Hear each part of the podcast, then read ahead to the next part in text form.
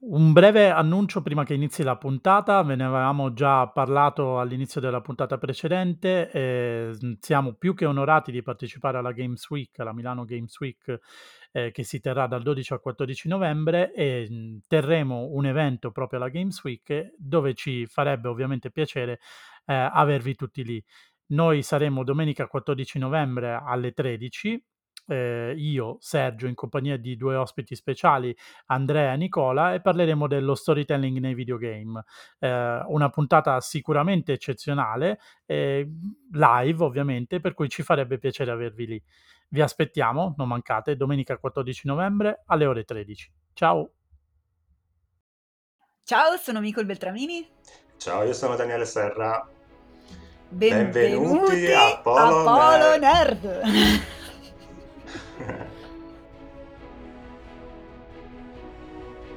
Serial Freaks presenta Polo Nerd, il podcast preferito da chi ama i massacri. Episodio 115, Murder Ballads, Soli nel Bosco con Micol Beltramini e Daniele Serra.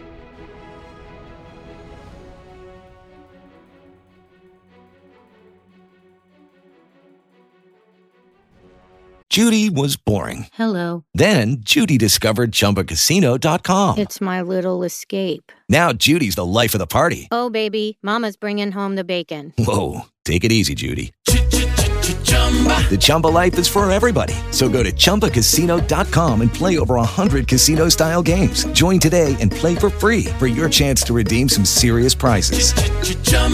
Chumbacasino.com. No purchase necessary. Void where prohibited by law. 18 plus terms and conditions apply. See website for details. Bentornati a Polo Nerd. Non far quella faccia, Giuseppe, l'ho fatto piccato, va bene? Sì. Un po' troppo entusiasmo, capisco. Sono partito carico. Oh, non mettere in dubbio il mio entusiasmo. Oh, anzi, oggi sono entusiasta in realtà. Benvenuti a Polo Nerd, primo episodio di novembre. No, secondo episodio di novembre, l'8, quindi il secondo episodio di novembre. Quindi siamo già avanti. Metà stagione, siamo avanti, però sì. Siamo avanti nel tempo, ma sì, perché noi siamo al 13 ottobre, quindi cazzo ne sappiamo. Dichiarato. Sì, come siamo messi, di quanto siamo messi avanti. Comunque, io sono Sergio come sempre e io come sempre sono Giuseppe. E oggi abbiamo uno di quegli episodi originali, nel senso di quelli che siamo un filino più contenti di registrare, perché va un po' fuori dal solito parliamo, recensiamo, parliamo di qualcosa che abbiamo visto. Parliamo non solo di qualcosa di ex novo, qualcosa di nuovo che sta per uscire, ne parliamo con i due autori e per di più ne parliamo con una cara amica. Quindi io provo oggi, faccio l'unplane di contentezza. Abbiamo qui oggi con noi Micol Beltramini e Daniele Serra. Ciao entrambi. Ciao di nuovo a tutti. Ciao. Bentrovati. E Giuseppe, perché li abbiamo qui? Intanto iniziamo a dire di cosa parliamo oggi. Poi allora, parliamo della loro ultima fatica, che io francamente definisco fatica, ma che secondo me si sono divertiti tantissimo a fare, che è Murder Ballads, una raccolta di racconti appunto ideati sull'idea appunto delle Murder Ballads, come vedremo tra poco, scritta da Micol e disegnata da Daniele. Sono 5 racconti, poi ora li approfondiremo, veramente bellissimi. È uscita il 26 ottobre. Giusto. Bravo, perché... vedo che ricordi esattamente quello che abbiamo appena detto, bravissimo. Il concetto di Ritorno al futuro è tutto bellissimo. È uscita il 26 ottobre, nonostante noi siamo al 13, però abbiamo avuto il piacere di leggerla in anteprima, quindi possiamo parlarne, esatto. Anche se ormai per voi non è più un'anteprima, ma è già uscito. Esatto, pensa quanto ci confondiamo, capisci perché poi siamo così. È come Ritorno al futuro 2, un casino. Esattamente, uguale. Si sovrappongono. È uguale. Sì, diamo la colpa a questo per la nostra confusione. Certo. Zitto tu, non. Allora, però, come sapete, come ve l'ho anticipato, ovviamente la domanda è di rito, un po' l'abbiamo già spiegato, però diteci di preciso perché siete qui oggi, come giustificate la vostra presenza qui? Micol, inizia tu, poi passiamo a Daniele.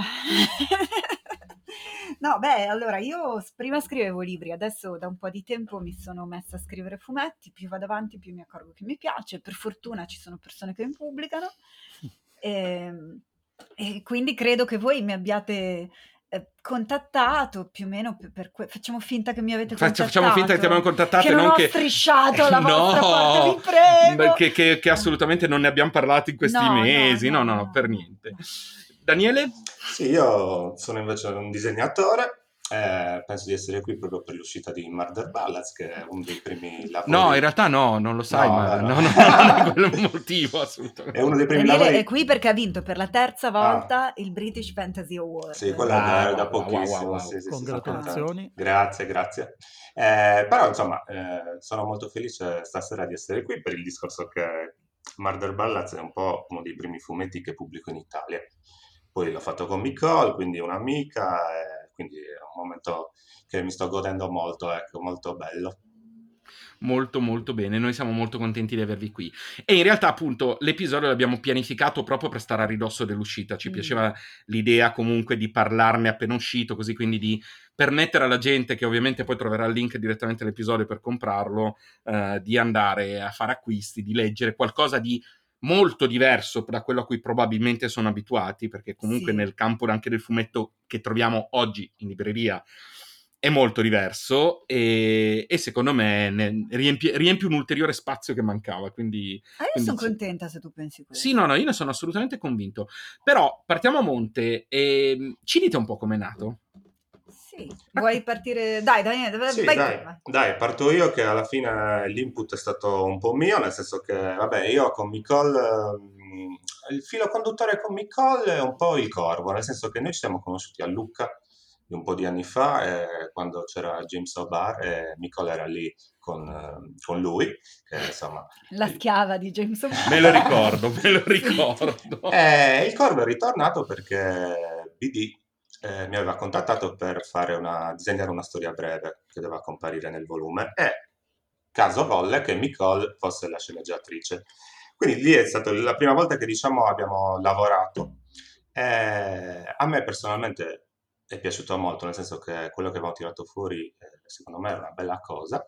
Di conseguenza, proprio alla presentazione del Corvo a Milano, durante un drink, eravamo da Bollicina, mi sembra. Drink. Strano anche questa cosa, ma va bene. Cioè, proprio... chiesi a Micol se poteva essere interessata a lavorare a un progetto. Io praticamente in quel periodo ero un po' in fissa con... gli alberi, i boschi e il folk horror, che insomma tutto quel filone che c'è in questi ultimi anni nel cinema, queste cose qui. Di conseguenza chiesi a Micol se poteva essere interessata a scrivermi una storia, nel senso una storia breve che avesse questo come argomento il bosco. Lei mi rispose subito con questa idea delle Murder Ballads, praticamente proprio fulmine è stata la cosa, cioè le è venuta subito in mente questa idea, e da lì siamo partiti, ecco, quindi questa è la nascita del volume. Poi sono passati quanti anni, Micol?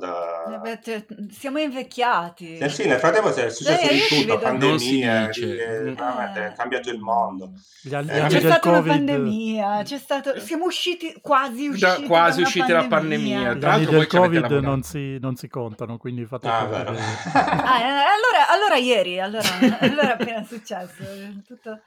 No, e invece dal tuo punto di vista? No, dal mio punto di vista appunto è successo questo, però è successo che io effettivamente non me l'aspettavo questa richiesta di Daniele, e mi ha fatto molto piacere, un po' perché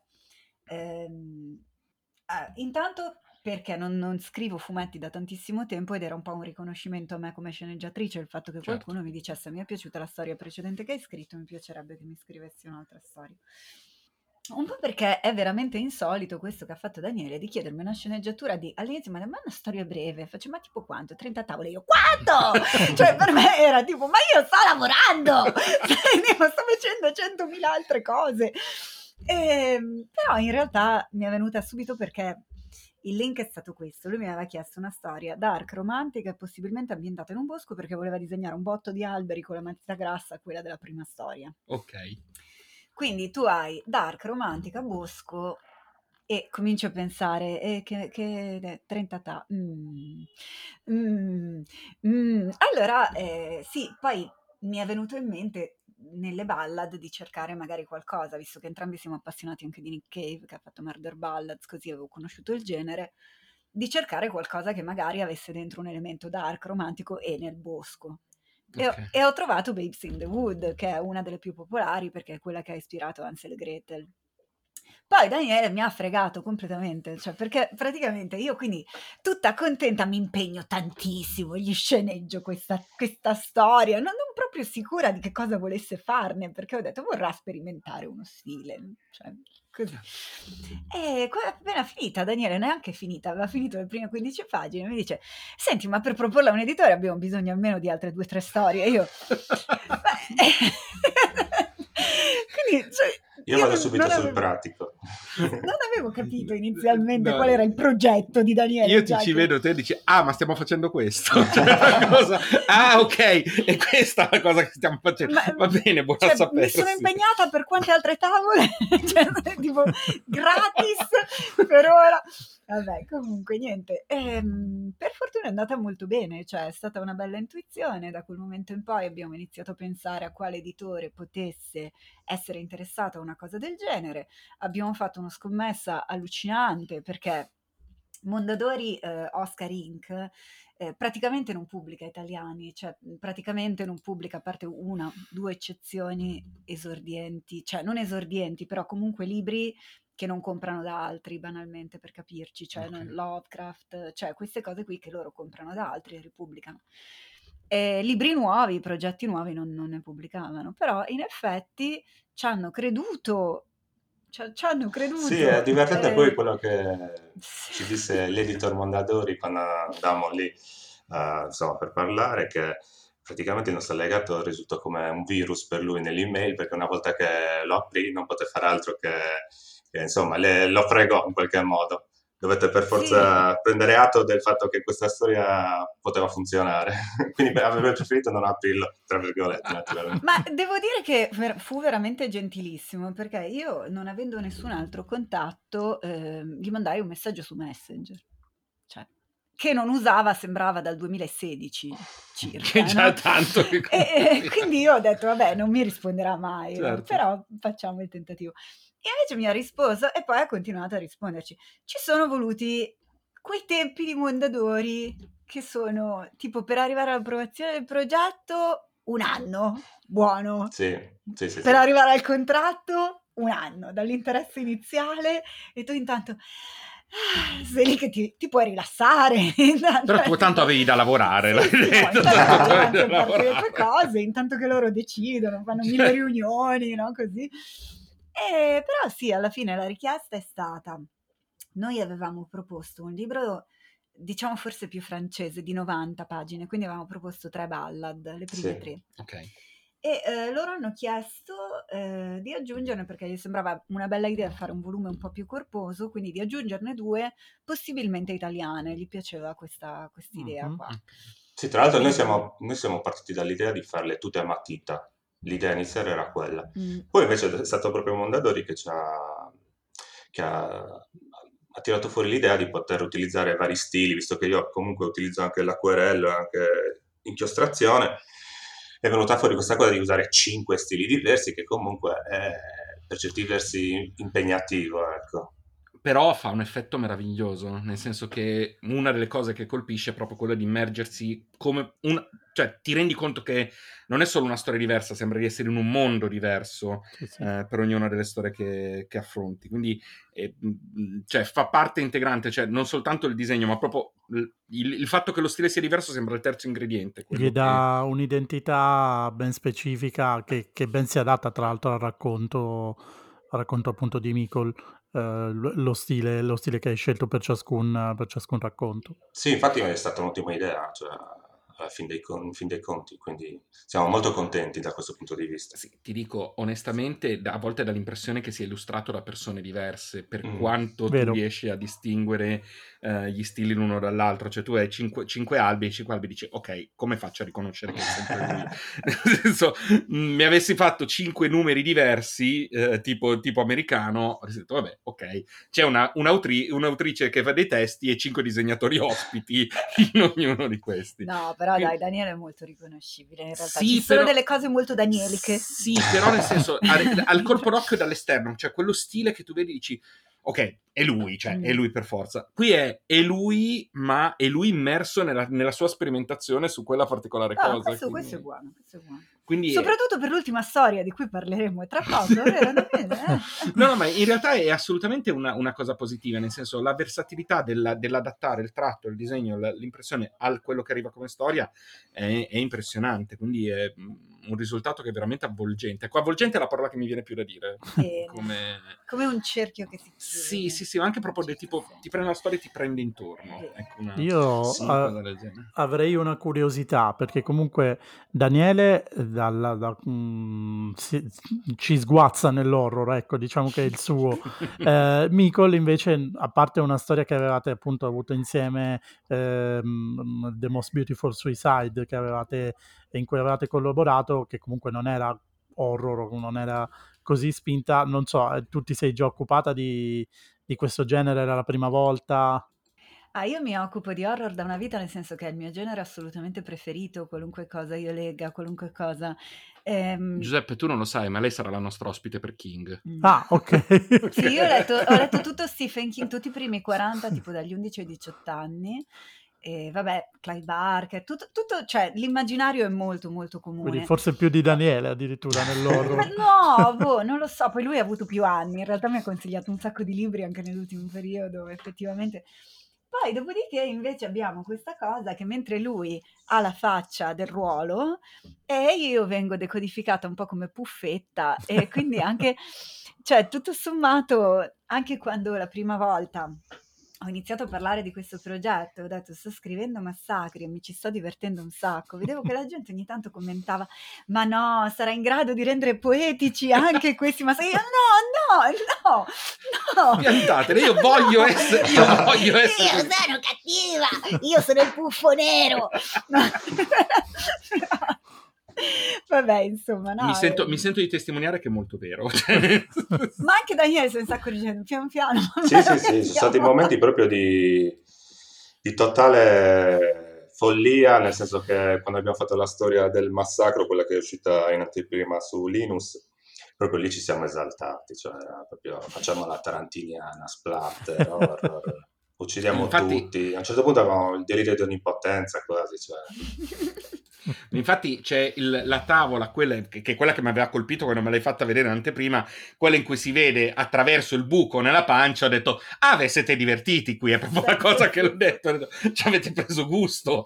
Quindi... Sì, che poi quella è una delle idee di Micol, perché dovete sapere che noi lavoriamo un po', cioè almeno... un po', nel senso ha un modo di scrivere la sceneggiatura Micol un po' diversa dal normale. Nel senso che racconta in dettaglio. Sì, mi è capitato di lavorare con sceneggiatori che magari scrivessero in maniera più dettagliata, alcuni più libera, invece lei ti fa gli storyboard, tra l'altro con uno stile fighissimo, cioè se io vi faccio vedere gli storyboard di Micol sono una figata, quindi lei praticamente si immagina già tutto.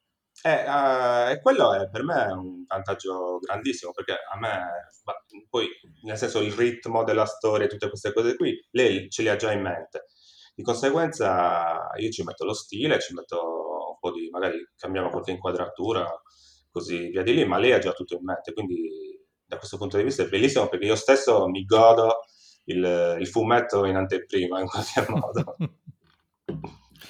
Queste storie del massacro sono stati la prima volta, mi pare, adesso correggimi se sbaglio, Daniele, in cui ho iniziato a usare lo smalto per le unghie sullo storyboard per metterci il sangue. Bellissimo. Per far capire a Daniele dove doveva mettere il sangue, io con lo smalto per unghie così proprio, non farci caso, non sono pazza, eh? No, assolutamente no. Io sto cercando di fare movimenti, evitare di fare movimenti bruschi, perché cioè, avendo la seduta accanto, meglio essere un attimo tranquilli, non voglio contraddirla troppo. Va benissimo. Guarda... così, tra l'altro ho beccato proprio, ho messo sullo schermo adesso proprio la tavola. Potresti metterlo come screensaver, è rilassante. È vero, bellissimo. Guarda il lato positivo, saresti il protagonista del sequel del libro. Che culo. Però effettivamente prima o poi sarebbe carino un'edizione deluxe in cui in coda ci sono tutti questi elementi tipo i storyboard, le cose. Sì, vabbè. La foto della boccettina dello smalto, per dire, secondo me verrebbe molto molto ma molto bene. E le storie Allora, hai detto che vengono dalle Murder Ballads, quindi, cioè, nel senso che ti sei ispirata a cosa, però hai fatto veramente trasversale, nel senso che tu hai preso un po' ovunque, sì. Cioè, ci siamo beccati da, appunto, le storie di Briganti, alle storie dei De Andrea, le storie prese da, appunto, dai classici. Come l'hai fatta la selezione? O sono arrivate loro da te? Allora, delle prime tre, per me è stata che era il nostro progetto iniziale, erano tre, tutti di origine anglosassone, cioè quindi tra l'America e l'Inghilterra. Per me il criterio di scelta è le più atroci, cioè ora che Daniele ha finito di disegnare il bosco, adesso andiamo. E quindi, per esempio, aver scoperto che quella The Murder of the Lawson Family, quella del massacro, era anche una ballad, perché tutte le murder ballad sono anche storie vere, perché nascono da fatti di cronaca. Sono fatti di cronaca originariamente, poi qualcuno ci scrive una ballad un po' più poetica, c'è anche tutta una tradizione che sarebbe bello indagare anche in quella celtica sulle murder ballads, che sono tutte un po' particolari, un sacco di cigni, un sacco di signore nell'acqua, gli uccellini che arrivano alla finestra, insomma sono un po' più così. Però invece ci sono quelle americane e inglesi che sono proprio, soprattutto dal Medioevo in poi, sono state proprio abbastanza fedeli al fatto di cronaca che era avvenuto, e così sono arrivate fino a noi. Ora, Knoxville Girl e Homie Wise, che sono quella della seconda storia, io conoscevo Knoxville Girl anche per via di Nick Cave. Quella è proprio l'unica strizzatina d'occhio a Nick Cave, perché Knoxville Girl l'ha fatta, è un B-side, non ha cambiato una virgola perché non era sua Knoxville Girl, certo. Era una ballad preesistente, però quella l'ha fatta e la sua versione a me piace tantissimo.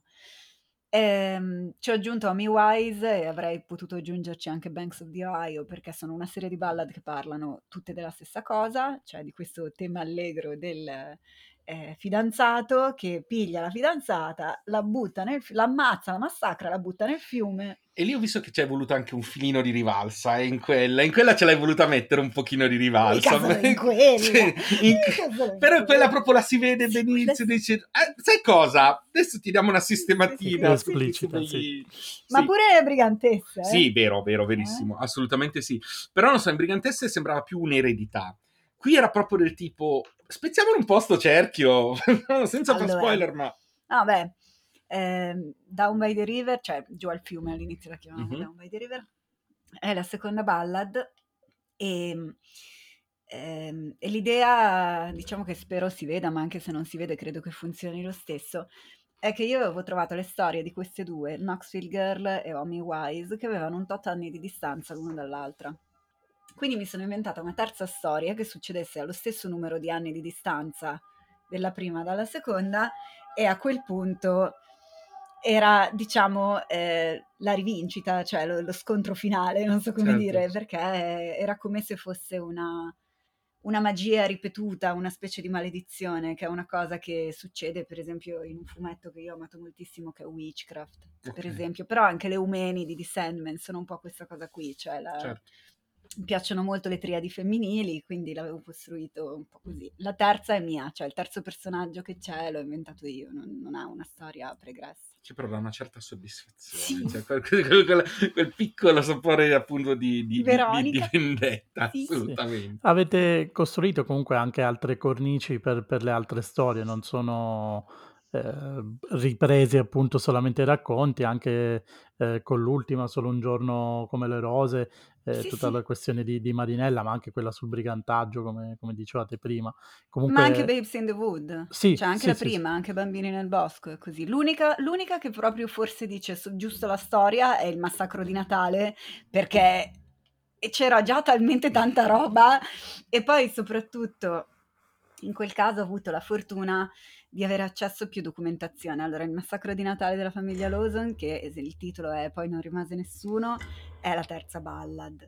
E in quel caso ho avuto la fortuna, cioè è stato un caso di cronaca che è stato molto trattato, perché è talmente orribile, talmente... Certo. Poi c'è la foto, quella foto allucinante. Sì, quella foto quando l'ho vista, sì, fa un effetto impressionante. Sì. Ed è uno dei motivi per cui l'ho scelta, perché anche a Daniele gliel'ho fatta sezionare un sacco di volte, gli ho detto allora inizia a disegnarla, poi la tagliamo, poi facciamo personaggi così, perché avevo intenzione di usarla. E quindi Il massacro di Natale ho avuto, dicevo, la fortuna di avere più materiale ad esposizione, nel senso che addirittura c'è una pazza, buongiorno signora, non mi ricordo il suo nome, che ha scritto un intero romanzo su tutta questa cosa, chiamandolo con la frase che c'è sulla tomba, e andando a intervistare nel paesetto anche tutti i discendenti della famiglia Lawson, i sottocugini. Non è per niente morbosa come cosa, eh? No. Però diciamo che ne sapeva a pacchi, esatto. No?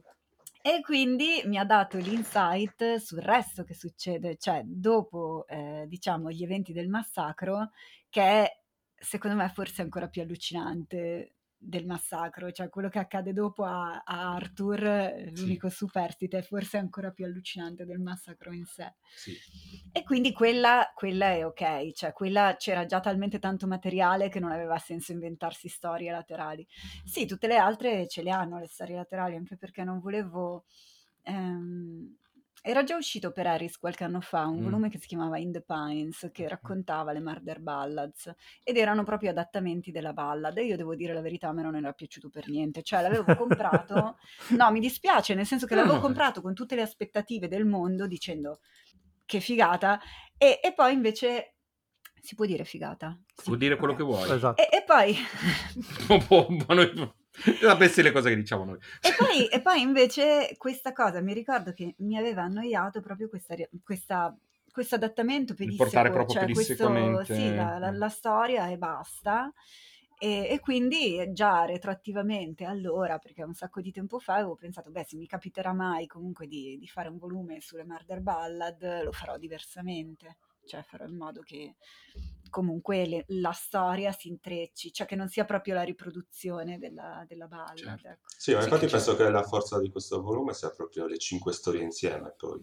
Cioè le 5 storie insieme diventa una cosa molto potente, perché ci sono 1000 strade, 1000 deviazioni, 1000 sentimenti, 1000 emozioni, quindi è proprio 5 stili, però insomma comunque 1000. Per me erano 1000. A mettercisi dietro ci credo. Ci sono anche quelli scartati tra l'altro, quindi penso che proprio il volume funzioni per come somma delle 5 storie, ecco. Cioè... è anche bello vedere l'evoluzione, appunto, partendo dal bosco e poi si finisce in città, quasi fosse un bosco moderno, contemporaneo, no? Il pericolo che si sposta dall'altra parte, quasi piano piano, poi prima c'è il fiume, poi c'è il piccolo paesino, poi le campagne del brigantaggio, diciamo, che preferisco sempre chiamare guerra civile, perché è stata una guerra civile, e poi... la città, appunto, ora non ricordo, era Genova, sì. No, Milano. C'è il Duomo. Mm-hmm. No, però ti dico, in realtà è che è torinese, non lo riconosco. Anche... Ora sono torinese, all'occorrenza sono torinese. Esatto. All'occorrenza è ottimo, esatto. Quando serve anch'io sono torinese. Però, no, dicevo, le ballad vanno comunque in ordine di tempo, almeno questo ci è piaciuto lasciarlo, quindi vanno dalla più antica alla più moderna, quindi questo che senti è anche questa cosa qui, che in effetti Marinella è la più giovane, e quelle delle brigantesse, le ballad sono giovanissime perché sono quelle di Bennato fondamentalmente, Brigantesse muore e poi il sorriso di Michela, quindi anche quelle sono molto giovani, però un pochino meno giovani di Marinella, e soprattutto è meno giovane il periodo storico a cui fanno riferimento, però è comunque più, cioè il massacro di Natale della famiglia Lawson avviene nel 1929. Le storie delle brigantesse avvengono, tranne una, dopo l'Unità d'Italia, quindi cioè, è comunque una scansione di tempo. Certo. Che dire? Non so. Volevo chiedere una cosa invece a Daniele, scusa. Abbiamo parlato proprio degli stili, sì. E quindi ho sentito prima, l'ho percepita la cosa di Micol che c'era, e alcuni sono, tutte le volte hai detto alcuni sono stati scartati. La mia curiosità era come li hai pensati, come sono nate, come è nata l'approccio, quale stile scegliere, perché ne hai scelto uno, perché ne hai scelto un altro. Da noi sono stati scartati, sì, quella sì, è la cosa bella. L'avevo immaginato. Proprio, ce la siamo cantata e suonata da soli, proprio era lì, ma secondo te? No, ma questo lo scartiamo. A un certo punto e siamo arrivati alle brigantesse. Daniele addirittura aveva fatto la prima tavola di prova in un modo, poi mi manda le prime e gli faccio ma non è che... no, l'ho buttato via, non me frega niente, non mi piaceva più. Ho detto, vabbè, autoscartato, capito? Fantastico. Sì. E quindi a maggior ragione, come hai fatto, cioè com'è stato questo processo? Perché deduco che è stato abbastanza sì, intenso. Allora, diciamo che la fortuna è che io partivo da queste tre possibilità: matita, inchiostro e acquerello. Ok, questo è, diciamo, un minimo li so usare, quindi partivo da questo intro. Detto ciò, un po' mi sono mosso a livello proprio emotivo, nel senso, ho visto quelle che potevano essere, insieme a Micol naturalmente, gli stili che più funzionavano a seconda della storia, tipo quella del bosco, penso che le matite così morbide, penso, e i bambini, insomma...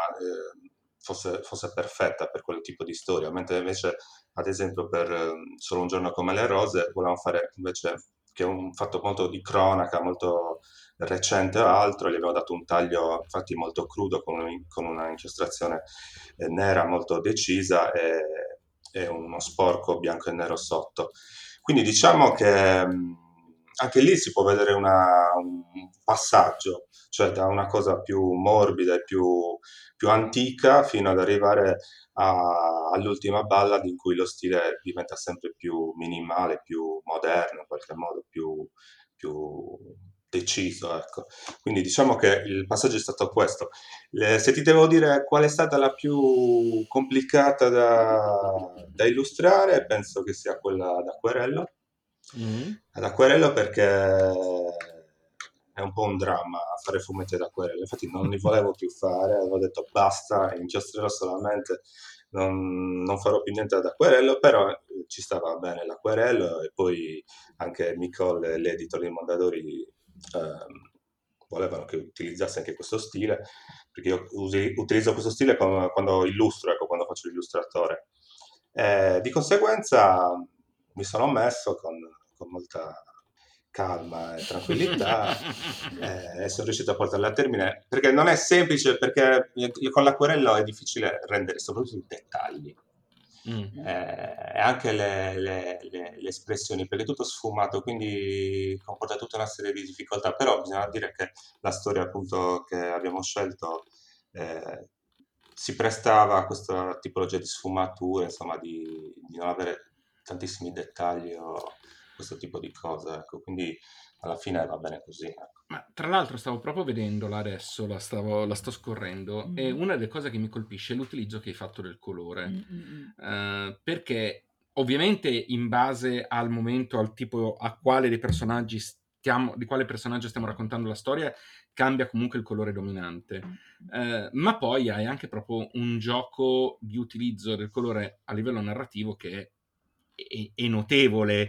Nel senso, a parte il rosso che è quello che ti arriva, cioè giusto nel dubbio che voleste far ricordare che era una roba sanguinolenta, dove c'è sangue lo mostriamo sempre comunque, anche se la dominante è un'altra. Sì, no, è vero, è cominciato lì effettivamente il concetto del sangue. Sai che ti ricordi su Amy Wise, che è la seconda, quella in verdino, ok, che io a un certo punto gli ho detto: però Daniele, mi sa un po' di smortino, tutto verdino, non c'è niente, ma mettiamoci un po' di sangue ogni tanto. Sapevo che eri la colpevole di questa cosa qua. Sì, però c'è da dire che effettivamente fanno delle bellissime locandine, sono quelle che mandiamo in giro, sì, no, poi, tipo la ragazza nell'acqua, no? Questa qui è bellissima. Sì, infatti... Bisogna dire che Micol è stata brava lì, perché mi ha permesso di fare molte splash page, quindi di fare praticamente delle illustrazioni a tutta pagina, quindi quello che è la cosa, diciamo, con cui mi sento più a mio agio, quindi è stato tutto, insomma, pensato, ecco. Sì, ma il risultato infatti è impressionante e non lo so, appunto ti dà questa netta sensazione del dire guarda cosa ti voglio far vedere qua in questo preciso istante. E quando invece la storia è quella più moderna, quella dell'ultimo personaggio, è l'unica che ha comunque dei colori un filo più accesi, più vivi.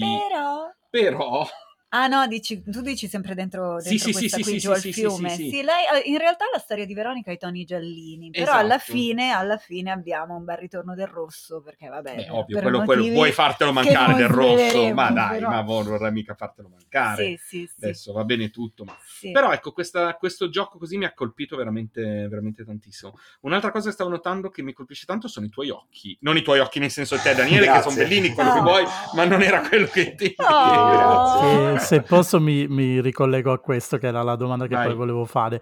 Come ti vengono in mente questi incubi? Cioè è una maniera per esorcizzare i tuoi, quindi sono figure che vedi nei tuoi incubi e che poi riproponi nei disegni, oppure...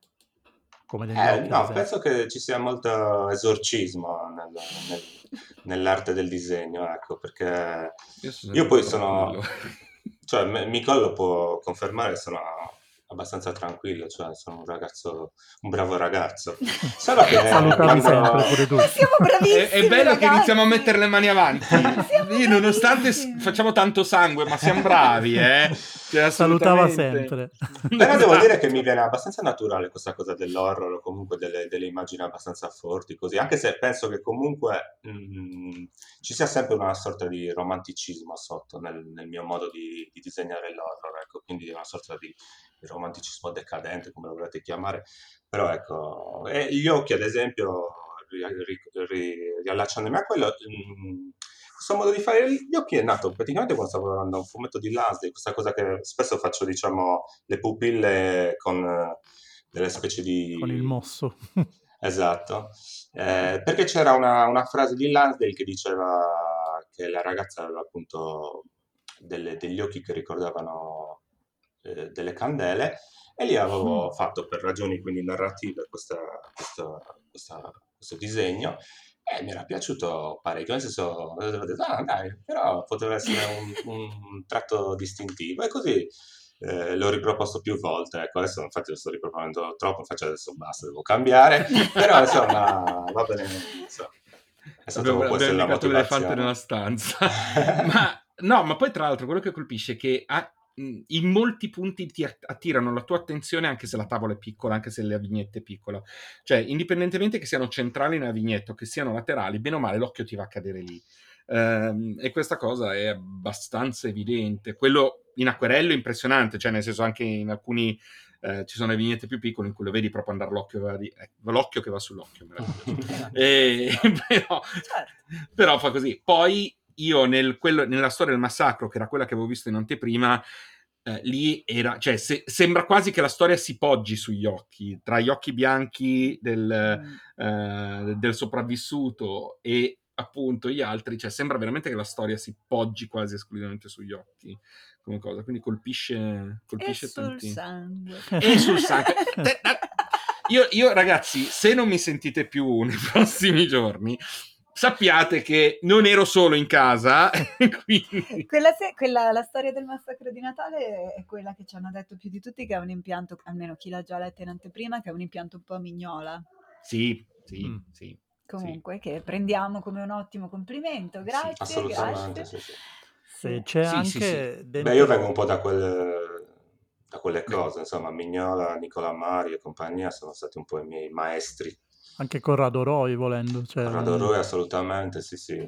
Diciamo che la radice è quella. E... il risultato si vede. Vai. Sì, volevo chiedervi, c'è un po' all'interno appunto dei 5 racconti, soprattutto poi nell'ultimo, questa atmosfera fiabesca, prima appunto delle fiabe gore tedesche, e poi un pochettino più romanticizzata, ma sempre gore, con la ripresa, diciamo, di De André, no? Che... Le fiabe russe! Vai, Daniele! Giusto per dire agli ascoltatori, Daniele ha posto gli occhi al cielo, quindi... Gli sono venuti gli occhi a candela! Esatto. Quindi, vai, Daniele, così abbiamo descritto anche la parte visiva. Ma guarda, fondamentalmente mancava un mese e mezzo alla scadenza che avevamo con Mondadori, e ci mancava un'ultima storia ancora da fare. Io in media, contate che per ogni storia, quanto ci abbiamo messo? 3 mesi? Una cosa del genere. Sì, ma perché intanto stavano facendo altro e sì, perché infatti nessuno aveva fretta. Sì, cioè, esatto. Ci avevano messo la scadenza, boh, cioè quando ci abbiamo firmato il contratto abbiamo detto uscirà nel 2021! E tu 2 anni dopo. 2 anni no? dopo e non sapevate cosa ci sarebbe stato in mezzo. No, no, per cui capito, cioè tempo ne avevamo, quindi intanto continuavamo a fare altre cose sì, e sceneggiavamo anche queste. Cioè sceneggiavamo e disegnavamo. Diciamo che se avessimo lavorato solo su quello al nostro meglio abbiamo visto che probabilmente avremmo potuto impiegarci circa 40 giorni anche con lo scarto tra disegno sì. e sceneggiatura, perché poi c'erano dei momenti in cui Daniele arrivava e mi faceva il sorpresone, io facevo in modo che avesse sempre tipo 4-5 tavole di scarto così, cioè non lo lasciavo senza disegnare, poi a un certo punto aveva 2 giorni in cui non aveva niente da fare, pam, pam, pam, pam, ho finito, io 5 tavole in 2 giorni in cui poi si faceva i complimenti da solo, diceva ma questo è il mio record personale. Io allora di nuovo per inseguirlo, però va bene, quindi arriviamo alla fine di questo. Sì, arriviamo alla fine, quindi 1 mese e mezzo alla deadline. Mm-hmm. Micol stava ancora pensando, diciamo, a come imbastire l'ultima storia a livello di sceneggiatura. Ha questa idea folgorante di praticamente intervallare la storia a delle bellissime illustrazioni barocchissime di ispirazione russa, diciamo, non so se avete presente quelle classiche illustrazioni russe delle fiabe per bambini. Ma perché no? Mi viene da dire, ma perché no? Dai! Cioè. Quindi contate che solo per disegnare ogni singola cornice ci impiegavo più o meno 2 giorni. Guarda, io le sto guardando adesso, hanno un dettaglio pazzesco. Quindi... Daniele, mi è venuta un'ottima idea! Sì, lei, ma sei contento Daniele? Guarda, è bellissima come idea. Io, sì... Sai che alcuni omicidi sono nati così, delle Murder Ballads allora sono nate così, sappilo. Sei contento? Guarda, non sai quanto. Vieni qui che ti faccio vedere quanto sono contento. Però a mia discolpa posso dire che, allora, oltre al fatto che adesso mi viene in mente, in effetti non ci avevo pensato, però è molto bello il collegamento con la favola della prima, quindi come una specie di cerchio, effettivamente è molto bello. Il mio problema era questo. Allora, stavamo andando a toccare un mostro sacro, che è la canzone di Marinella di De André, eredi ancora vivi tutti, cose, quindi non puoi assolutamente usare i versi della canzone di Marinella, non puoi assolutamente in nessun modo toccare la narrazione, no? Così. Però puoi rappresentarla, nessuno ti rompe le scatole se rappresenti una canzone, quindi... Anche perché non ci sono, cioè non è stato fatto un film, quindi non stai violando neanche il copyright dell'immagine, ok? E quindi ho pensato a questo intervallare sulla storia su cui in teoria dovrebbe essere basata la canzone di Marinella. E siccome anche all'interno della canzone di Marinella qualcosa non mi tornava, cioè avevo detto a Daniele, ma adesso senza spoilerare, gli avevo detto, ma secondo me, ma questo qua, cioè che me la lascia andare a casa da sola dopo averla trombata, ma che è? E allora ho pensato in questa cosa delle illustrazioni di favola di dire la mia, ciao! Stiamo vedendo un meraviglioso micio sullo schermo. Il gatto. E per una volta non sono i miei. È vero. Neanche i miei, perché non sono qui. Esatto. E di dire la mia sulla canzone di Marinella, semplicemente, però in illustrazioni. Cioè, semplicemente così. Quindi... E perché non russe? Perché non russe? Cioè, nel senso... Allora, col senno di poi, devo dire che probabilmente questa è stata una delle idee più belle, almeno dal mio punto di vista, che ha avuto Micol, e anche il risultato, secondo me, alla fine è proprio bello, sono soddisfatto, ecco. Non tanto del disegno, ma proprio di come funziona la storia. Però quel mese è stato comunque... un mese impegnativo. Dopo quel mese non hai voluta sentire per un po', dillo. Sì. Ho detto basta, per un po' lasciamoci in pace. Anche perché me la immaginavo lei, capito, nella poltrona, che metteva lo smalto rosso nelle unghie. No, però non è vero, guarda che questa cosa è stata bellissima, perché io gli storyboardini, questi qua che gli mando sempre, li ho fatto anche a tutte le fiabe russe. È vero. Per cui mi impegnavo tantissimo, a quel punto glieli coloravo. Tutti quei pastelli. Vedi che dobbiamo averli questi storyboardini, vedi che devono comparire in un'edizione lusso, qualcosa. Tanto che a un certo punto mi ricordo che un giorno non avevo tempo e gliel'ho mandato così, no? Cioè quasi solo disegnato, e lui Però adesso con queste illustrazioni della Ferri non ti sta impegnando più tanto. Io, scusa Daniela, allora dal giorno dopo tutte le cornici, le cose. No, ma io ce lo vedo, io ce lo vedo la forma di sadismo, lui dice devi rompere le balle a me e adesso io le rompo a te, perché non è che, cioè, nel senso, ha ragione, ha perfettamente ragione. Ma siamo da dietro. Quanto sarebbe... c'è la famosa aneddoto che lo sceneggiatore può scrivere in 5 secondi. In questa vignetta ci sono 100 cavalli, il disegnatore deve poi disegnarli 100 cavalli, quindi i tempi sono diversi. Però io gliele disegnavo, quindi infatti, in realtà esatto. Ci sono state un sacco di cose che anche Daniele mi ha detto, per esempio lui dice cavalli, non a caso Daniele non ama moltissimo disegnare cavalli, me l'ha detto più o meno da subito, in realtà c'era qualche cavallo in questa storia, però io gli ho detto cerco di metterlo fuori campo, allora devi disegnare solo il culo del cavallo in questa vignetta, guarda lo vediamo di 3/4, e poi mi accorgevo da sola che magari ogni tanto avrei avuto bisogno di un'inquadratura dall'alto di un cavallo, però dicevo ma non riesco neanch'io a disegnarlo, ma va dai, cioè quindi no, anche perché lavorando in vari progetti, per esempio mentre stavo facendo Murder Ballads stavo facendo western horror per Bonelli, quindi ero subissato di cavalli, quindi l'idea di disegnarli anche per Micol Scusate, siamo in presenza di due sardi e abbiamo detto cavallo senza dire ticodiri tutte le volte, direi che non sembrava una puntata con due sardi, scusate ma ho dovuto Sergio, tu informati sulle usanze se non sai queste cose. Io oggi lo faccio, pochi movimenti bruschi, sto qui tranquillo da parte. I nostri ascoltatori sardi hanno capito. Molto bene. Comunque, no, dicevo, sarebbe molto romantico e molto ballad un racconto scritto e acquerellato con il sangue della sceneggiatrice.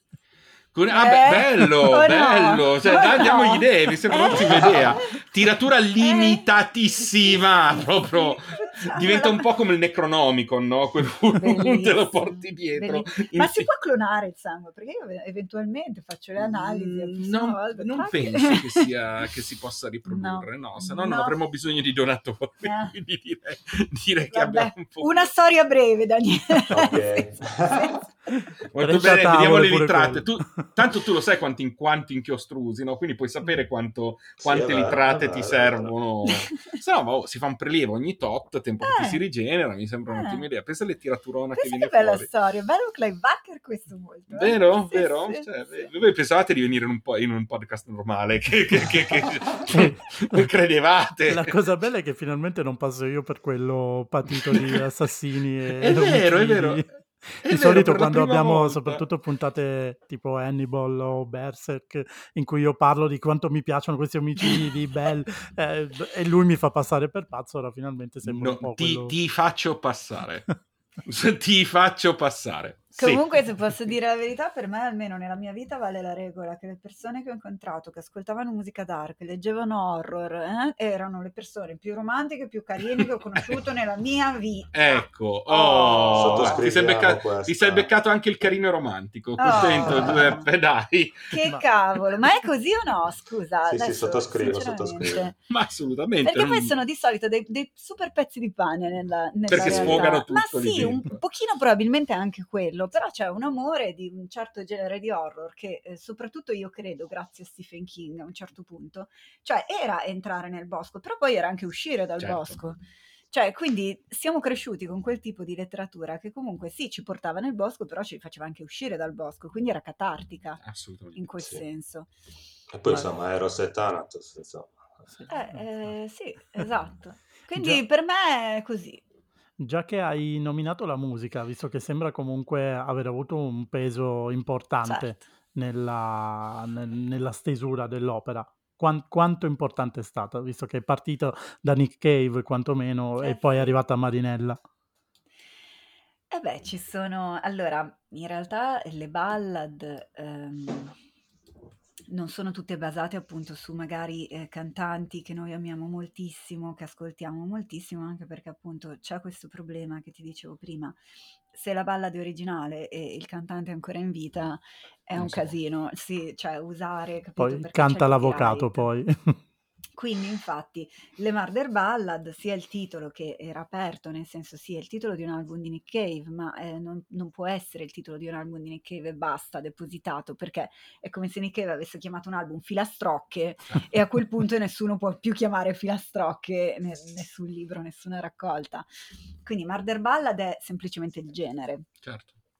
E tutte quelle vecchie che abbiamo usato, tutte quelle molto antiche non hanno ovviamente più diritti, sono diventate parte del patrimonio popolare, non c'è una persona che possa dire è mia, e anzi le rifanno tutti dopo. Però tutto questo per dirti che in realtà la musica delle Murder Ballad non è necessariamente quella della ballad, però è sicuramente una musica dark di vario tipo, è sicuramente una musica più vicina a Cave, se vogliamo, più vicina a un genere che piace molto sia a me che Daniele. Io e Daniele non ascoltiamo la stessa musica, però c'è una sezione della musica che ascoltiamo che è molto, si sovrappone. Sì, esatto. E mi spingerei a dire, dimmi tu anche Daniele come te la senti, che è quella, diciamo, di musica di atmosfere dark, di atmosfere un po' oscure, però anche non soltanto, anche melodiche, in cui c'è una forte importanza data alle parole, al testo, che sì, diventa sì, una storia che è molto, molto letteraria. Quindi questa è la sovrapposizione della musica che ascoltiamo insieme e che probabilmente entrambi abbiamo ascoltato anche mentre io scrivevo, lui disegnava. Vai Daniele. Sì, no, assolutamente sono d'accordo, anche perché molta musica che ascoltiamo, Nick Cave in primis, è molto legato alla letteratura in qualche modo, esatto, come tipo e come volontà, ecco. Quindi abbiamo questa sovrapposizione, io e Micol, con Nick Cave, con tutta la scena, diciamo, anche un po', diciamo, avendo la stessa età, quel periodo fine anni 80 a inizi anni 90, con tutta la scena da Bauhaus, appunto Nick Cave, David Bowie, insomma, che è un po' più prima, però insomma, e si accendono i baut, insomma, sì. Tutto quella musica che è considerata dark in qualche modo, però ha comunque un cuore tenero. I cuoroni siete, come direbbe la nostra amica. Poi io ascolto molta musica mentre disegno, naturalmente, non solo, nel senso che dipende dalle cose, dipende da cosa sto disegnando. Nel caso delle Murder Ballads ho ascoltato molto, sì, però tipo riesco a guardare anche serie TV mentre disegno a volte. Che non sei il solo, abbiamo già avuto ospiti diversi disegnatori, penso anche semplicemente a Laura, quando era venuta Laura Braga, che è stata la nostra prima ospite disegnatrice, ma anche vari, Capitana, che dicevano che loro che loro dicevano che in sottofondo tengono serie TV, che ma serie TV che hai già visto? No, beh, io mi sono guardato tutto il Trono di Spade disegnando. Ah, vabbè, se era l'ottava stagione. Non era una grande perdita. Tanto se era l'ottava stagione hai fatto bene a non guardarla. Ci sono in effetti un po' di momenti così che puoi stirare le camicie. Ma guarda, dalla quarta stagione in poi praticamente puoi anche chiudere gli occhi. Sì, ma comunque era una cosa stranissima, perché alla fine l'ascoltavo solamente, era come un audiolibro. Però mi sono rimaste in testa tutte le immagini, cioè io è come se l'avessi guardato sul divano. Insomma, lui nella lotta al buio, lui ha visto, è stato l'unico che ha visto, gli altri che guardavano lo schermo non vedevano nulla. Sì. Ma lui ha che ascoltato la ricorda. Perché Daniele ha un ascolto subliminale. Esatto. È un po' come quando mettevi il libro sotto il cuscino che dovevi studiare, per il giorno dopo passava tutto, esatto. No, ma è notevole. Dai, se riuscite a insultare Game of Thrones anche stavolta. Infatti, era da un po' che non riuscivo. Effettivamente, no, noi abbiamo quelle due o tre cose che insultiamo periodicamente. Era partito anche bene. Poi hanno finito il materiale. Sì, quello è Dark Phoenix, che quello che fa schifo dall'inizio alla fine, sì. Quello sì, assolutamente sì. Ok, quindi stavi dicendo che quindi serie TV te le guardavi così. Però, sì, altrimenti adesso sono in fissa con Barbero. Ah, ok. Ah. Poi se vuoi ti possiamo consigliare un podcast che è molto piacevole da ascoltare in sottofondo, è interessante, parla di cose nerd, se vuoi te lo consigliamo. Sono 110 episodi e non, quindi, e non scema caso, come Game of Thrones, tiene comunque la qualità. Tiene botta, se la cava. Poi l'ultimo episodio che esce adesso l'8 novembre ha dentro lui ospiti interessanti, quindi se vuoi un podcast interessante da ascoltare. Ormai sono indegno nel modo in cui faccio propaganda.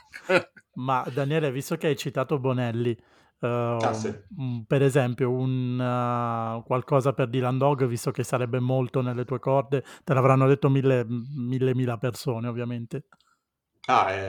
Io sono un po' cresciuto con il fumetto Bonelli, in particolare con Dylan Dog, quindi sarebbe una cosa per me bellissima poter un giorno magari poter fare qualcosa più di là. Quindi dal mio punto di vista sono la porta è aperta, ecco, nel senso che è un personaggio con cui sono cresciuto, quindi anzi già il fatto di lavorare per Bonelli mi fa un po' tremare le mani, proprio perché è un sogno, sai, quando hai 14-15 anni e disegni fumetti, pensare un giorno di poter arrivare a lavorare per Bonelli è un po', insomma, proprio il sogno, ecco. Quindi diciamo che sto riuscendo a realizzare molti desideri professionalmente parlando. È un bel periodo, quindi sono contento.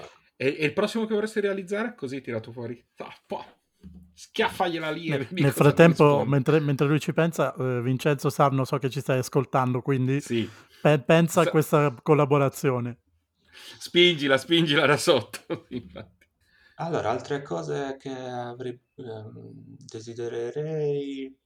Allora, in Italia, guarda, alla fine fare altri progetti belli come Murder Ballads, diciamo, è il mio obiettivo, ecco. Quindi sono partito benissimo dal mio punto di vista, nel senso che subito abbiamo trovato Mondadori come editore, ha fatto un'edizione comunque bellissima, curatissima, quindi sono curioso di vederla. Cioè siamo sempre viaggio nel tempo, no? Nel senso che noi l'abbiamo vista solo digitale, ma nel momento in cui esce sarà uscita. Va quindi assolutamente in questo momento comprata fisicamente, perché merita. Sicuramente. Tra l'altro, che dimensioni ha? Non è gigantesca, però è abbastanza tipo una 4 ma un po' più piccola. Adesso non mi ricordo la dimensione, quindi però si è da cartonata, tutto sì. E quindi immagino bella patinata come carta. Allora, visto che vi ascolta Vincenzo, ma magari vi ascoltano anche altri editori, allora io e Daniele avremo molto piacere a proseguire questo filone. Così, quindi se qualcuno è interessato, una bella raccolta di storie sui serial killer, sugli omicidi più truci, sulle leggende metropolitane. Quelle cosine lì. Bello sulle leggende metropolitane. Bello, i coccodrilli nelle delle fogne. Esatto, come i tempi del Corvo presenta, sì, quelle cose lì. Tipo Zio Tibia quando... Precisamente. Devo dire che questo è stato un commento di uno dei nostri editor, Giancarlo Ascari, che salutiamo in questo momento, che una delle prime cose che ci scrisse leggendo le nostre storie fu: non mi divertivo così tanto dai tempi di Zio Tibia. Vedi. Quindi sì. Beh, anche Morgan Lost come personaggio si presta a entrambe, sia ai disegni di Daniele che alle sceneggiature di Micol, quindi sì. Vincenzo, se ci ascolti, adesso stiamo lanciando le commissioni. Ma noi, guarda, siamo più interessati a una serie nostra, Vincenzo. Infatti, è molto più bello trattare i personaggi propri. Questo senza, scusa Sergio, ma ti immagini nei ringraziamenti poi un domani? Grazie, Madonna, come sei opportunista! No, aver contribuito a creare una cosa del genere, sai, veramente, guarda. Sono una merda, ma io sì. Ma infatti era una cosa più creativa, aulica, sì. Più aulica, sì, no, però, ma io lo sono una cacchetta. Vincenzo, quindi. Stavo scherzando, dai, perché lo conosco anch'io poi. Cioè. Ma è un tesoro, dai, è un tesoro. Sempre sia lodato, Vincenzo. Assolutamente, sempre adorabile. E invece... progetti che ci sono, se potete parlarne ovviamente, se non potete parlarne non diciamo nulla. In ballo. In ballo al momento o sicuri, cioè, ma al momento a ottobre o al momento a novembre? In tutti e due i momenti. Ok, dai, io penso di poterlo dire comunque nel vostro podcast. Sto lavorando a una cosa molto bella, tu lo sai già. Ah, quella? Sì, io non... Ah, quella! Beh, quella. Tesoro, tu lavori a 3500 cose insieme. Quindi... Ma anche Daniele, Sì, nel senso, però io ho diretta esperienza delle cose qui, tra le traduzioni, perché ricordiamo anche che tra l'altro Micol si occupa delle traduzioni della Valentina di Crepax in inglese. Sì, sì, adesso quindi... non più solo di quello, però comunque però, in realtà, tra le tante cosa più bella che sto facendo in questo momento, che non è assolutamente in linea con la Murder Ballads, ma secondo me anche sì, ho toccato lo strumento, ma voi non avete sentito nulla, è un fumetto che mi è stato commissionato. Super anteprima, ragazzi. Sì. Super anteprima. Sì. Se vuoi dirlo, se puoi dirlo, se no... Perché secondo me, guarda Daniela, allora, adesso siamo ad ottobre, però io penso che a novembre, secondo me, sarà più o meno già stato dato gli ultimi... l'adattamento a fumetti di Anna dai capelli rossi ai giorni nostri in Sardegna. Questo io lo sapevo. Che è una cosa che mi sta regalando un feel good incredibile, effettivamente, perché la sto prendendo molto Miyazaki, quindi sì. Io posso dire di aver visto 2 o 3 degli storyboard della prima storia, dovrebbe essere, non proprio di quella iniziale. L'inizio. È adorabile. Non lo disegno io, ragazzi, no. Però un po' di sangue ce l'avrei visto. Lo disegna una ragazza bravissima. In realtà si chiama Anna dai capelli verdi. Lo disegna una ragazza bravissima che tutti conoscete, credo, che si chiama Agnese Innocente, che ha appena vinto il premio Andersen con Girotondo. Bravissima. E, molto molto brava, e quindi diciamo che il target sarà un pochino più basso, però secondo me piacerà comunque anche... Io penso che conosciamo almeno alcune persone che saranno molto contente quando uscirà. Sì. No, sono ragionevolmente convinto. E tu, Daniele, ne hai già altri progetti... Allora, sto per terminare questa graphic novel tratta da un racconto di Lansdale per la Bonelli, che dovrebbe uscire l'anno prossimo qui in Italia. Niente, continuo il mio lavoro come illustratore di copertine di libri e libri illustrati in giro per il mondo. Ho un altro fumetto sempre contratto da Lansdale per l'America, per gli Stati Uniti. E molti progetti in ballo, ecco, quindi che ancora stanno prendendo forma, quindi magari meglio aspettare che trovino... Ma tra l'altro, tornando indietro, da quello che ho capito, comunque tu, rispetto a molti altri disegnatori, sei comunque abbastanza veloce nella produzione rispetto all'altra. Questo è proprio passato. Porco Giuda, sei veloce. Cioè, nel senso, questa cosa mi colpisce, perché tu hai un risultato che è incredibilmente curato. Ti ringrazio perché io invece ho sempre paura che siano un po' tirate via le cose, quindi se sì, questo... guarda, ma magari sapessi tirar via le cose così. ma magari proprio davvero, no, nel senso che il risultato è quello che ti viene da dire: cavoli, chissà quanto tempo ci ha impiegato su sta tavola a fare queste cose, a trovare il modo giusto, lo stile, eccetera. E invece poi raccontavo, appunto, come raccontava poco fa Micol, che nel giro di un tot gli sganciavi con le tot di tavole, e è tanto affascinante ad essere odiosa come cosa, nel senso, fai un lavoro, cioè ottieni dei risultati del genere e sei pure veloce a farli, cioè. Sì, pulendosi le unghie sul maglione, tipo, questo è uno dei miei record personali. Devo arrivare a fine mese, le crocchette e i gatti le devo comprare. Quanto ti capisco. Guarda, qui l'unico non gattato stasera è Giuseppe. Purtroppo sono allergico, quindi sono i gatti a pressare, in realtà. A farti freddo. Vedi. Giuseppe, tu avevi qualcos'altro che volevi chiedere, qualche altra curiosità? No, già che hai chiesto i loro progetti futuri, non ho capito se Daniele, mi sembra di aver capito che comunque hai iniziato più all'estero che in Italia, ma ti piacerebbe comunque in Italia lavorare? Sì, sono felicissimo, anche perché fortunatamente da un paio d'anni a questa parte si stanno aprendo possibilità, a partire appunto da questo volume con Micol, con la Bonelli, quindi da quel punto di vista sono molto contento. È stata più che altro una casualità il fatto che io lavoro ormai da più o meno 10-12 anni, non abbia mai quasi fatto... Cioè, avevo fatto una cosa con Guanda, un adattamento di una storia di Marcello Fois, e poi avevo La BD aveva ristampato, però era uscito inizialmente in Inghilterra, una graphic novel sempre con Lansdale. Quindi sono felicissimo di questo momento, ecco, che anche in Italia, insomma, posso anche, insomma, poter lavorare. Ecco. Comunque questo filo continuo con Lansdale la dice lunga. Sì, no, ormai sono un po' il suo figlio adottivo, insomma, mi ha adottato, ecco, quindi ogni volta mi consiglia gli editori, quindi io ogni volta non so come ringraziarlo. Evidentemente piace, insomma, come disegno, quindi sono contento anche di questo, è una bella soddisfazione, ecco. Sentite, no, vai Giuseppe, vai. Faccio una per equilibrare anche una domanda a Micol, se hai una preferenza, anche se forse l'hai espressa durante questa puntata, tra la scrittura di romanzi e la scrittura invece dei fumetti, delle sceneggiature dei fumetti, e se hai intenzione di tornare ai... Non voglio più scrivere un romanzo, ecco, in tutta la mia vita. Mi sono talmente rotta le... No, scusate, davvero, veramente, soprattutto questi momenti... È come l'acquerello per Daniele. Porco Giuda, cioè questi momenti di lockdown proprio era chiedere al mio cervello di scrivere una roba libro, era proprio, cioè vedevi il neurone che era ancora vivo che faceva...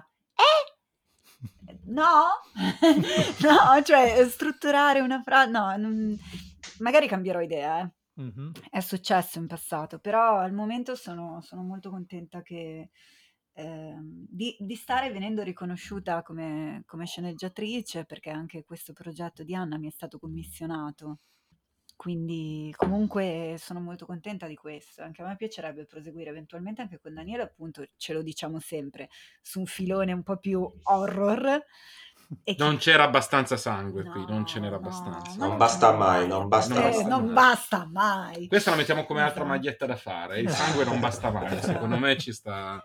Esatto. Beh, potete adattare alcuni racconti di King, per esempio, non sarebbe male. Ma sarebbe stato bello usufruire al tempo di quella cosa che aveva fatto del $1, ti ricordi? Ah, sì. Che dava tutti una serie di suoi racconti minori per $1 per adattamenti. Ah, che bello, sarebbe stata una figata, sì. Anche perché c'era Nona, che è un racconto che io adoro suo, quello che la ragazza topo. Ami e il vero amore non muore mai, quello era bellissimo, sì. Figata. Lo so. Sentite, se non erro voi, però è vero che non siete al salone, vabbè, di nuovo non siete stati al salone e non avevamo ancora le copie, esatto, che ora ci sono adesso, però mi sembra di sapere che dovreste iniziare a partire con qualche presentazione, giusto? Sì, appena esce il libro, cioè quando è già uscito. Noi partiamo subito con un tour in Sardegna, che ora quindi è assolutamente inutile annunciare, però effettivamente dal 26 al 31 noi siamo in Sardegna. Siete stati in Sardegna, vi è andata benissimo, è andata tutto pieno. Guarda, mai vista una cosa del genere. Stiamo celebrando proprio quello. Letteralmente mai vista. Beh, diciamo, dopo l'8 novembre ci sono altre presentazioni previste? Sicuramente sì, però dobbiamo ancora pianificare. Non sono ancora pianificate. Per adesso è tutto un po' in divenire, come ti dicevo prima, c'è sicuramente un circolo dei lettori, sicuramente qualcosa a Milano, dovremo avere una mostra alla Galleria Nuage anche con le tavole di Daniele. Cavoli? Sì, però dobbiamo ancora un attimo capire come cosa, credo in realtà dipenda molto anche dai librai e da come la situazione si mette ora, ecco, perché magari poi se ne riparla in primavera, per dirti, e per noi va benissimo lo stesso, certo. Però sì, dovremmo averne anche alcuni proprio adesso sotto data, novembre. Sì. Novembre, adesso siamo l'8 novembre, in questo momento è l'8 novembre. Sì. Sì, vediamo anche un po' come la risposta, insomma, se il libro piace, se gira, insomma, quindi siamo molto elettrizzati. Io sarò contento di vedere in libreria e dire l'abbiamo presentato noi tra i primi. Sì. Quando ancora era in anteprima, però poi col senno di poi. Esatto, ma vuoi mettere la soddisfazione. Ne approfitto, già che ci sono, per un'altra domanda a Micol, visto che siamo ancora nella nostra ora e 20 di chiacchierata.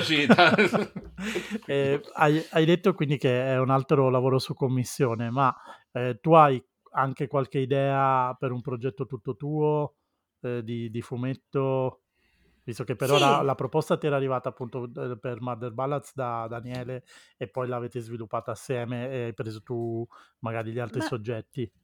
Sì, sai, allora io più che altro Il problema è che non mi sentivo ancora abbastanza sicura. Mm-hmm. Nel senso, io ho scritto fino adesso fumetti, avevo scritto delle storie brevi che erano quelle per Via Valentina, quello, il libro che conteneva delle brevi di Crepax, avevo scritto quella per Roy e quella per Lola Iraghi, e poi avevo scritto quella del Corvo per Daniele, avevo scritto una storia breve per La vita in attesa, quel volume su di Rizzoli Lizzard un po' di tempo fa, e poi avevo scritto Last Goodbye, un tributo a Jeff Buckley, la graphic novel sulla vita di Jeff Buckley.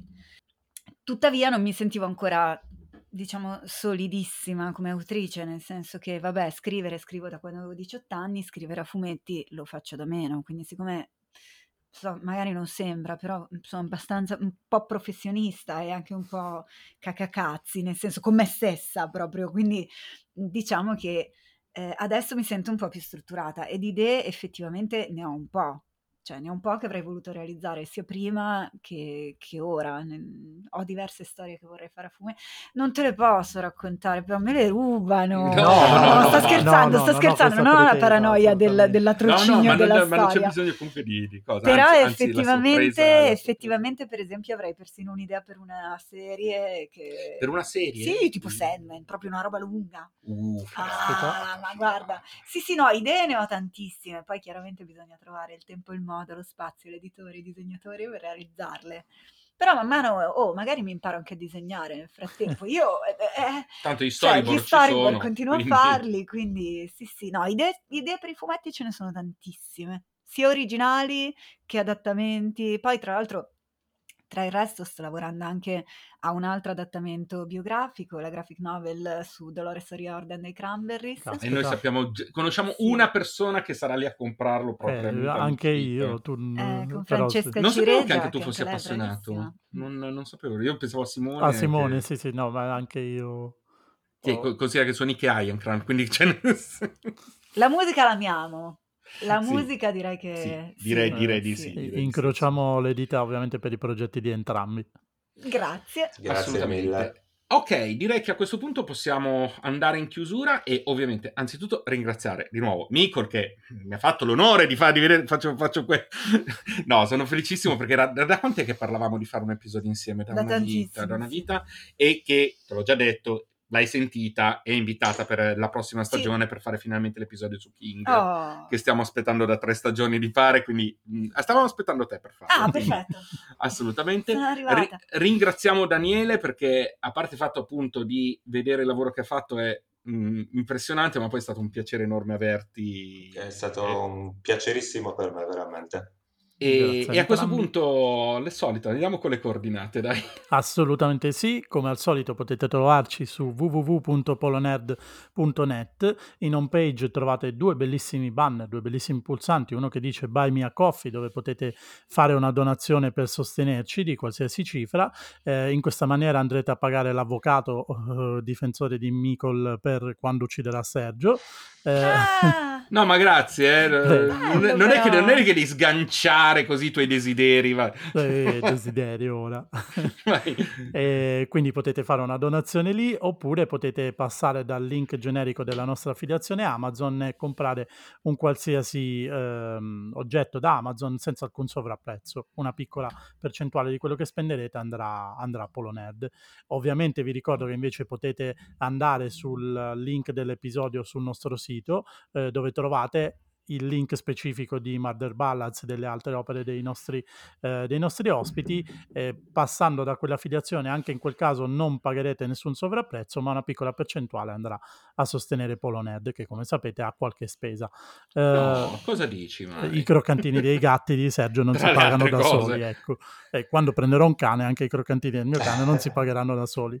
Non volete sostenerci economicamente? Anzi no, potete maledetti. Ancora... Aspetta, prima di maledirli potete comunque sostenerci comprando il merchandising di Polo Nerd invece su store.polonerd.net. Bellissime le felpe, bellissime le borse, bellissimo tutto, compratele.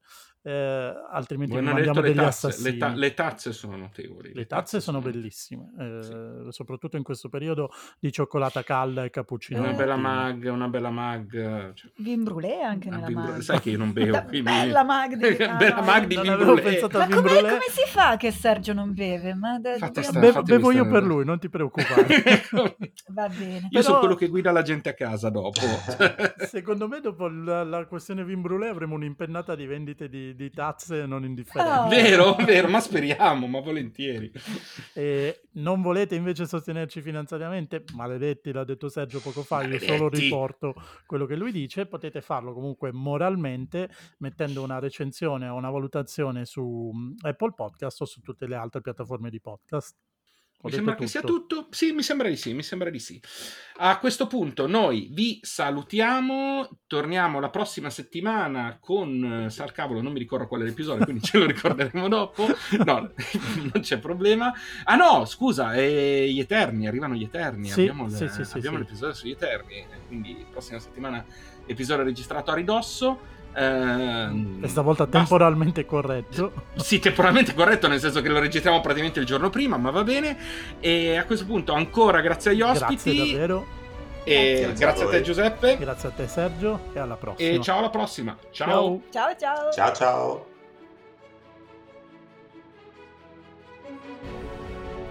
Polo Nerd è un podcast ideato e prodotto da Giuseppe Capuano e Sergio Ferragina. Se volete aiutarci a sostenere i costi o semplicemente contattarci, trovate le informazioni su www.polonerd.net e sui link nei dettagli dell'episodio. Per comprare il nostro merchandising potete invece andare su store.polonerd.net. Vi aspettiamo tra una settimana per un nuovo episodio. Grazie!